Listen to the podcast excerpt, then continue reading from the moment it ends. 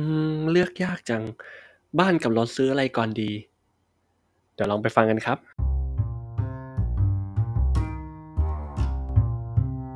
ฟาสต์ฟูดเรื่องเล่า พอดแคสต์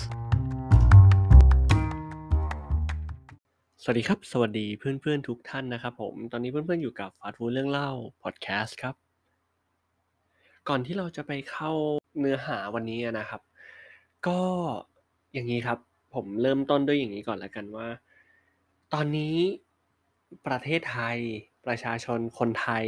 หรือว่าพี่ๆเพื่อนๆน้องๆทุกคนเนี่ยนะครับผมยังต้องต่อสู้กับวิกฤตที่เกิดขึ้นณตอนนี้อยู่นะครับ รวมถึงตัวผมเองด้วยเนาะวันนี้ครับฟาสต์ฟูดเรื่องเล่าพอดแคสต์ก็ขอเป็นกำลังใจนะครับ อีก1กำลังใจเล็กๆเนาะให้เพื่อนๆ พี่ๆ น้องๆ แล้วก็ ประชาชนคนไทยทุกคนเลยนะครับผมให้สู้ต่อไปนะครับผมผมเชื่อว่าพี่ๆทุกท่านเนี่ยสู้เพื่อตัวเอง สู้เพื่อครอบครัว สู้เพื่อปากท้องของคนที่เรารักนะครับ ขอเป็นกำลังใจให้กับทุกท่านครับ วันนี้ครับเราจะมาพูดกันถึงเรื่องของบ้านหรือรถนะครับ เลือกอันไหนถึงจะเป็นผู้ชนะ ก็จริงๆ จะบอกว่าบ้านกับรถเนี่ยก็เป็นการตั้งคำถามมาแบบเป็นปัญหาโลกแตก3รอบนะครับผมว่าวันหนึ่งถ้าคนคนหนึ่งเนี่ยอยากจะซื้ออะไรสักอย่างหนึ่งที่เป็นของชิ้นใหญ่ ๆ ชิ้นหนึ่งของชีวิตเนี่ยจะเลือกซื้อบ้านก่อนดี หรือว่าซื้อรถก่อนดีนะครับ ก็ตัดสินใจยากนะ จริง ๆ จะบอกว่าเป็นเรื่องของการตัดสินใจที่ค่อนข้างยาก เพราะว่ามันมีเงินก้อนใหญ่เข้ามาเกี่ยวนะครับ วันนี้ครับ ก็อยากจะชวนคุยเนาะถือว่าเป็นการแชร์กันล้วกันนะครับ เป็นการแชร์ไอเดียของตัวผมนะครับ ที่ใช้ประเมินว่าเราเนี่ยจะซื้อบ้านหรือว่าซื้อรถก่อนดีนะครับ ผมพี่ๆเพื่อนๆท่านไหนที่มีวิธีที่โอเค อาจจะมีไอเดียอื่น ๆ ที่แตกต่างกันไปสามารถคอมเมนต์ไว้ได้นะครับผมผมจะได้มาอ่านแล้วก็โอเค อาจจะถ้าเป็นไอเดียที่ดีก็อาจจะไปปรับใช้ด้วยเนาะก็แชร์กันนะครับ วิธีแรกนะครับของผมเนาะก็ เป็นวิธีการ จุดคัดกรองครับอ่าจุดคัดกรองในที่นี้นะครับ ที่ผมตั้งมาแบบนี้เพราะว่าเราจะได้เป็นตะแกรงร่อนครับว่าเออแบบเฮ้ยถ้าเราอยากจะได้บ้านหรือว่าได้รถเนี่ย เราควรต้องทำยังไงนะครับ จุดคัดกรองแรกครับ คือเขียนเหตุผลที่เราต้องการบ้านหรือว่ารถนะครับ สักประมาณ 20 ข้อนะครับเขียนมาเลยครับ เขียนมาเลยครับ เขียนมา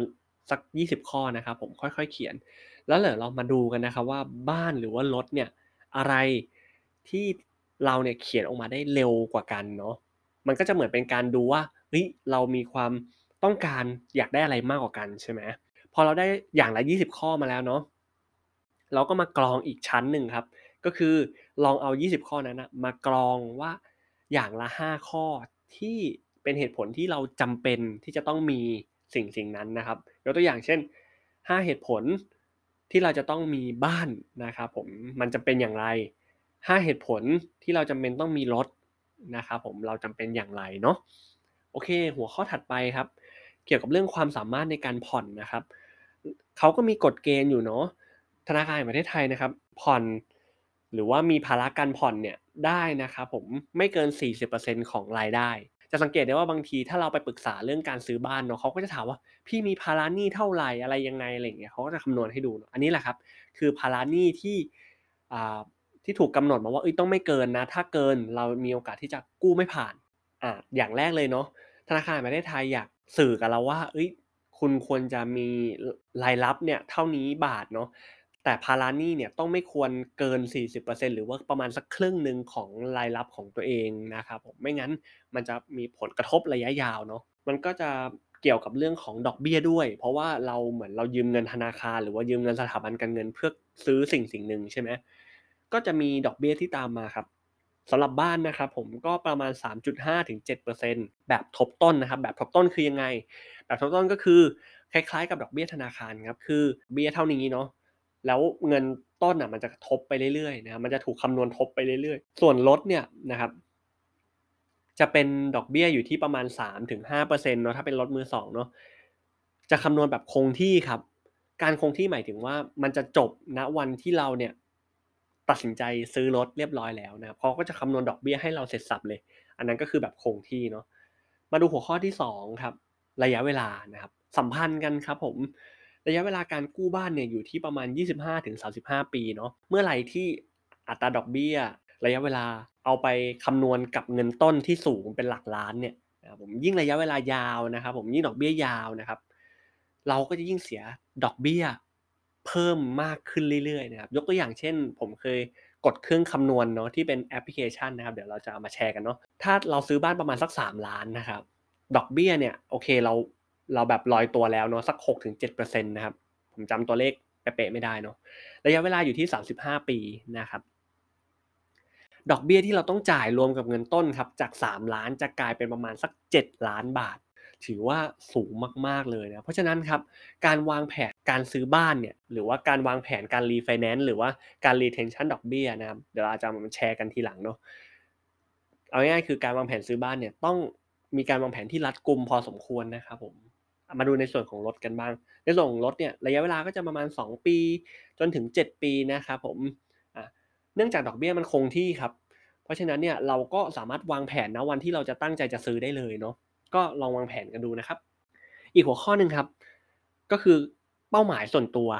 นะครับผมอันนี้จะขึ้นอยู่กับภาระการผ่อนด้วย ก็คือว่าวันนี้ครับถ้าสมมติว่าเราเนี่ยตั้งเป้าหมายอย่างสมมติซื้อบ้านนะครับ หัวข้อซื้อบ้านเนาะเป็นเครื่องยืนยันความสำเร็จอันนี้ของตัวเรานะ เรารู้สึกว่าเฮ้ยเราได้สำเร็จไปอีกขั้นหนึ่งแล้วอะนะครับ ใจเรามาแล้วนะครับพอเรามีใจครับอำนาจหรือว่าความสามารถในการผ่อนเนี่ยของเราก็ยังจะสามารถอดทนกัดฟันผ่อนมันไปได้นะครับ อ่าอันนี้ก็เป็นความรู้สึกส่วนตัวเนาะหมายถึงว่าความรู้สึกภายในจิตใจตัวเองเนาะสำหรับรถครับ อันนี้เป็นประสบการณ์ส่วนตัวเลยเนาะก็คือว่าที่บ้านอะครับ ผมไม่เคยมีรถส่วนตัวเป็นของตัวเองเนาะเมื่อก่อนนะมีอะไรเราก็จะใช้มอเตอร์ไซค์ในการเดินทางครับ ก็จะซ้อน3พ่อแม่แล้วก็ผมเองนะครับผมอยู่ตรงกลางเนาะเมื่อก่อนยังตัวเล็กครับตัวเล็กนะครับยิ่งถ้าเราวันไหนที่เราไปเที่ยวกันนะครับผมเราก็จะไม่สามารถไปเที่ยวได้ไกลนะครับแต่วันไหนที่ผมต้องไปต่างจังหวัด กับที่บ้านเนี่ยโอ้โฮมันจะเป็นอะไรที่ทรมานมากนะเพราะว่าเราต้องนั่งรถไปกว่า 2-3 ชั่วโมงนะครับ ด้วยมอเตอร์ไซค์ฉะนั้นครับผมเลยตั้งเป้าหมายว่าเราอยากซื้อรถเพื่อว่าเพราะวันหนึ่งครับที่คุณพ่อคุณแม่เราอายุเยอะขึ้น ผมท่านอาจจะขับมอเตอร์ไซค์ไม่ไหวอาจจะซ้อนนานๆซ้อนมอเตอร์ไซค์นานๆไม่ไหวเนี่ยแล้วตัวผมเองก็ตัวใหญ่ขึ้นด้วย ก็เป็นเป้าหมายครับอ่าทำให้เราเนี่ยสามารถที่จะตั้งใจผ่อนมันไปได้เนาะ หัวข้อที่3ครับการสร้างรายได้ครับสินทรัพย์ทั้ง2อย่างสามารถสร้างรายได้ได้ทั้งคู่นะครับผมเดี๋ยวเรามาดูกันเนาะอย่างแรกครับถ้าเป็นบ้านเนี่ยเราอาจจะมีพื้นที่หน้าบ้านให้เช่านะครับผมอาจจะเขาอาจจะมาขายของขายอะไรก็ว่าไป สามารถแบ่งปันพื้นที่ให้เช่าได้เนาะหรือว่าให้พ่อแม่และครอบครัวเนี่ยได้อยู่ โดยที่แบบเราไม่ต้องย้ายไปไหนมาไหนไม่เป็นเอาเป็นว่าเป็นบ้านที่เรารู้สึกว่าเป็นบ้านของตัวเองจริงๆนะครับ อันนี้อาจจะเป็นเป็นเกี่ยวกับเรื่องของกำไรความสุขแล้วกันเนาะ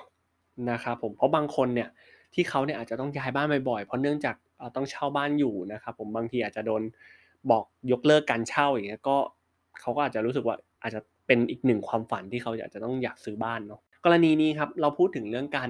ซื้อบ้านเพื่ออยู่อาศัยนะ ต้องบอกก่อนว่าการประเมินที่ว่าว่าจะซื้อบ้านเพื่ออยู่หรือว่าซื้อบ้านเพื่อ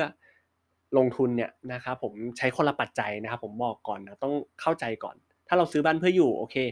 เราใช้อีกปัจจัยหนึ่งครับเราประเมินอีกแบบหนึ่งถ้าเราซื้อเพื่อลงทุนเราก็ต้องประเมินอีกแบบหนึ่งประเมินถึงเรื่องทำเลอำนาจการ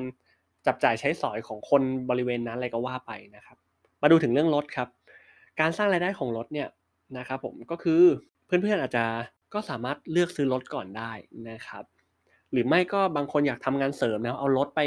โอเควิ่งรับส่งผู้คนหรือแม้กระทั่งส่งของอะไรพวกนี้ก็สามารถทำได้เช่นเดียวกันนะครับ อันนี้คือพาร์ตในส่วนของการสร้างรายได้เนาะโอเคก็จบกันไปแล้วนะครับ อันนี้ก็เป็นวิธีการที่จะต้องบอกก่อนว่า ต้องบอกว่าไม่มีถูกไม่มีผิดนะใครจะเลือกซื้อบ้านก่อน หรือว่าซื้อรถก่อนก็ได้นะครับลองเอาไปประเมินดูเนาะว่าเราเหมาะกับการซื้ออะไรมากกว่ากัน อันนี้ก็เป็นวิธีที่ผมเอามาแชร์เฉยๆแต่สำคัญเลยครับ การใช้เงินของฉบับฟาสต์ฟูดเรื่องเล่านะครับผมก็จำเป็นที่จะต้องไม่เกินตัว ไม่เกินตัวในความหมายของผมก็คือว่า เราต้องอยู่ในการควบคุมของเราเนาะก็คือเรามีการวางแผน เรามีการจัดแจงเงินให้เรียบร้อยนะครับผมและไม่จำเป็นต้องตามใครนะครับ เพราะว่าเราไม่รู้นะครับว่าเป้าหมายของแต่ละคนเนี่ยแน่นอนแหละเขาไม่เหมือนกับเราอยู่แล้ว แต่เขาอาจจะซื้อบ้านก่อนหรือว่าซื้อรถก่อนห้ามตามคนอื่นนะ เพราะบางทีเราเห็นเพื่อนหลาย ๆ คนซื้อบ้านเพื่อนหลาย ๆ คนซื้อรถเงี้ยโอ้โหเรามีความอยากได้อยู่แหละ แต่เราต้องมาประเมินก่อนว่าเรา